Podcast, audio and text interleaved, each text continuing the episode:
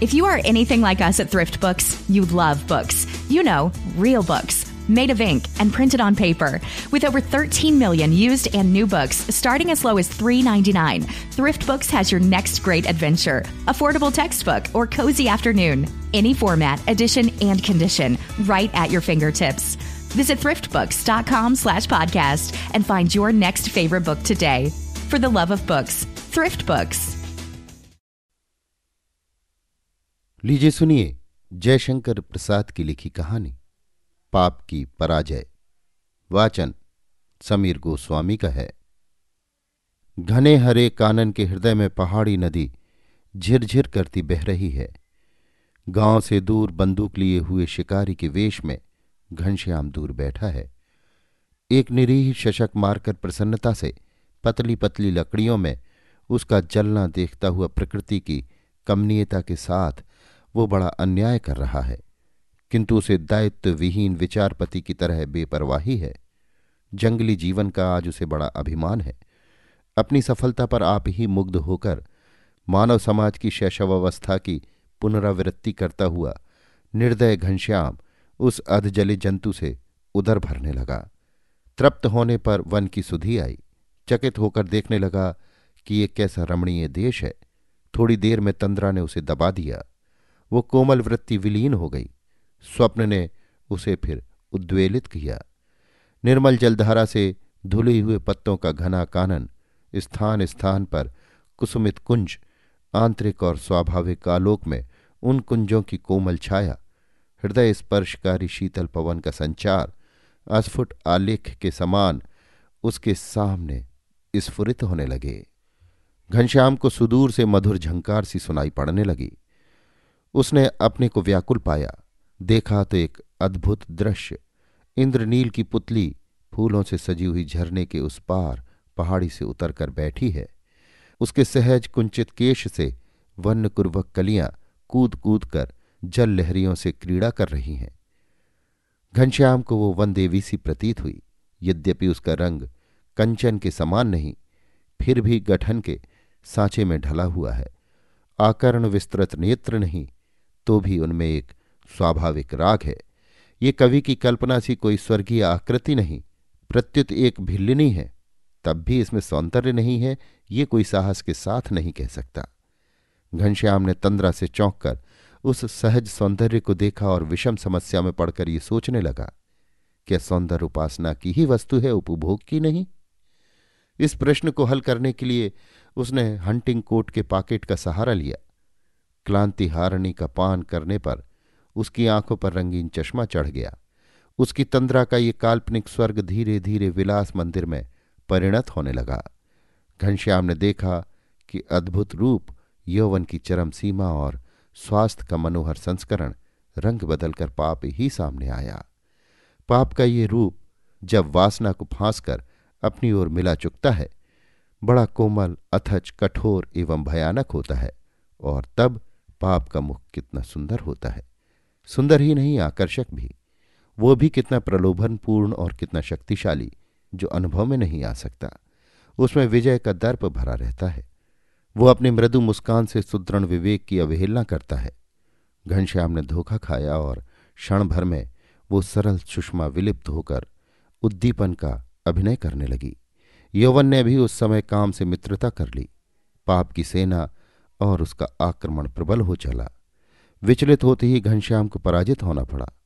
वो आवेश में बाहें फैलाकर झरने को पार करने लगा। नील की पुतली ने उस ओर देखा भी नहीं। युवक की मांसल पीन भुजाएँ उसे आलिंगन किया ही चाहती थीं कि ऊपर पहाड़ी पर से शब्द सुनाई पड़ा। क्यों नीला? कब तक यहीं बैठी रहेगी? मुझे देर हो रही है। चल, घर चलें। घनश्याम ने सिर उठाकर देखा तो ज्योतिर्मयी दिव्य मूर्ति रमणी, सुलभ पवित्रता का ज्वलंत प्रमाण केवल यौवन से ही नहीं, बल्कि कला की दृष्टि से भी दृष्टिगत हुई। किंतु आत्मगौरव का दुर्ग किसी की सहज पाप वासना को वहाँ फटकने नहीं देता था। शिकारी घनश्याम लज्जित तो हुआ ही, पर वो भयभीत भी था।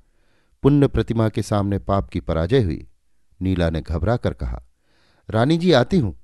जरा मैं थक गई थी। रानी और नीला दोनों चली गईं। अब की बार घनश्याम ने फिर सोचने का प्रयास किया, क्या सौंदर्य उपभोग के लिए नहीं, केवल उपासना के लिए है? खिन्न होकर वो घर लौटा, किंतु बार बार वो घटना याद आती रही। घनश्याम कई बार उस झरने पर क्षमा मांगने गया, किंतु वहाँ उसे कोई न मिला। जो कठोर सत्य है, वो प्रत्यक्ष है, जिसकी प्रचंड लपट अभी नदी में प्रतिभाषित हो रही है। जिसकी गर्मी इस शीतल रात्रि में भी अंक में अनुभूत हो रही है। उसे असत्य या उसे कल्पना कहकर उठा देने के लिए घनश्याम का मन हट कर रहा है।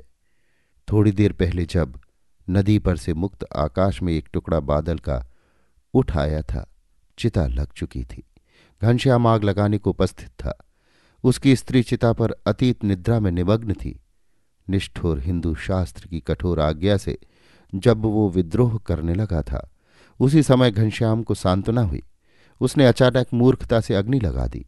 उसे ध्यान हुआ कि बादल बरसकर निर्दय चिता को बुझा देंगे, उसे जलने न देंगे। किंतु व्यर्थ, चिता ठंडी होकर और भी ठहर ठहर कर सुलगने लगी। क्षण भर में जलकर राख न होने पाई। घनश्याम ने हृदय में सोचा कि यदि हम मुसलमान या ईसाई होते तो फूलों से मिली हुई मुलायम मिट्टी में इसे सुला देते, सुंदर समाधि बनाते, आजीवन प्रति संध्या को दीप जलाते, फूल चढ़ाते, कविता पढ़ते, रोते, आँसू बहाते, किसी तरह दिन बीत जाते। किंतु यहाँ कुछ भी नहीं। हत्यारा समाज, कठोर धर्म, कुत्सित व्यवस्था, इनसे क्या आशा? चिता जलने लगी। शमशान से लौटते समय घनश्याम ने साथियों को छोड़कर जंगल की ओर पैर बढ़ाया। जहाँ प्रायः शिकार खेलने जाया करता, वहीं जाकर बैठ गया।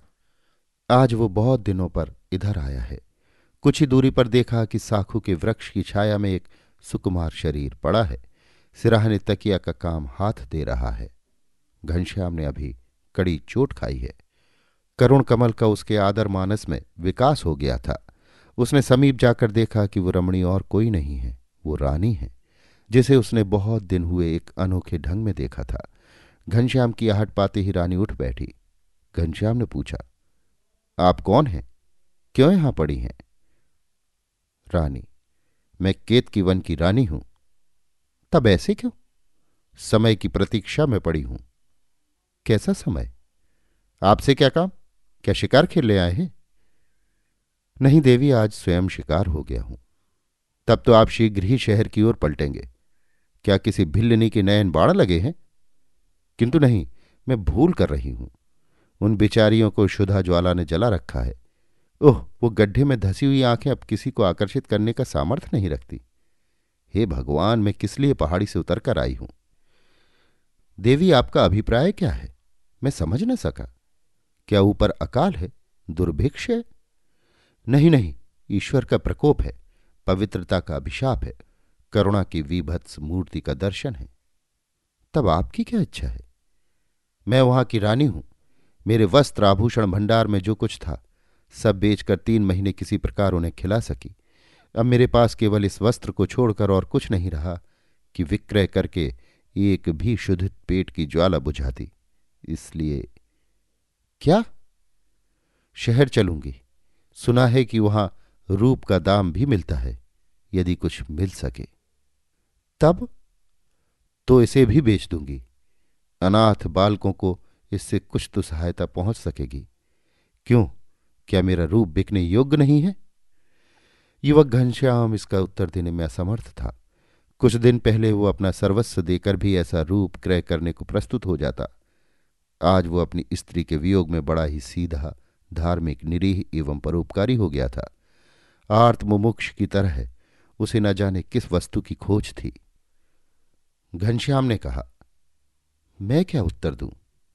क्यों? क्या दाम न लगेगा? हाँ, तुम भी आज किस वेश में हो? क्या सोचते हो? बोलते क्यों नहीं? मेरी स्त्री का शरीरांत हो गया। तब तो अच्छा हुआ। तुम नगर के धनी हो। तुम्हें तो रूप की आवश्यकता होती होगी। क्या इसे क्रय करोगे? घनश्याम ने हाथ जोड़कर सिर नीचा कर लिया। तब उस रानी ने कहा, उस दिन तो एक भिल्लिनी के रूप पर मरते थे। क्यों?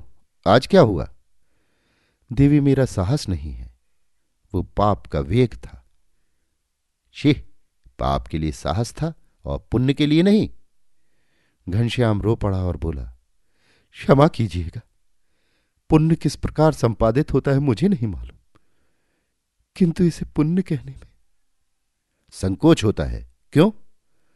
इसी समय दो तीन बालक, चार पाँच स्त्रियाँ और छह सात भीड़, अनाहार क्लिष्ट क्षीण कलेवर पवन के बल से हिलते डुलते रानी के सामने आकर खड़े हो गए। रानी ने कहा, क्यों? अब पाप की परिभाषा करोगे? घनश्याम ने काँप कर कहा, नहीं, प्रायश्चित करूँगा। उस दिन के पाप का प्रायश्चित. युवक घनश्याम वेग से उठ खड़ा हुआ, बोला, बहन, तुमने मेरे जीवन को अवलंब दिया है। मैं निरुद्देश्य हो रहा था, कर्तव्य नहीं सूझ पड़ता था। आपको क्रय विक्रय न करना पड़ेगा, देवी। मैं संध्या तक आ जाऊँगा। संध्या तक? और भी पहले। बालक रोने लगे। रानी में अब नहीं रहा जाता। घनश्याम से भी नहीं रहा गया। वो भागा। घनश्याम की पाप भूमि देखते देखते गाड़ी और छकड़ों से भर गई। बाज़ार लग गया। रानी के प्रबंध में घनश्याम ने वहीं पर अकाल पीड़ितों की सेवा आरंभ कर दी। जो घटना उसे बार बार स्मरण होती थी उसी का ये प्राश्चित था। घनश्याम ने उसी भिल्लनी को प्रधान प्रबंध करने वाली देखकर आश्चर्य किया। उसे न जाने क्यों हर्ष और उत्साह दोनों हुए। अभी आप सुन रहे थे जयशंकर प्रसाद की लिखी कहानी, पाप की पराजय। वाचन समीर गोस्वामी का था।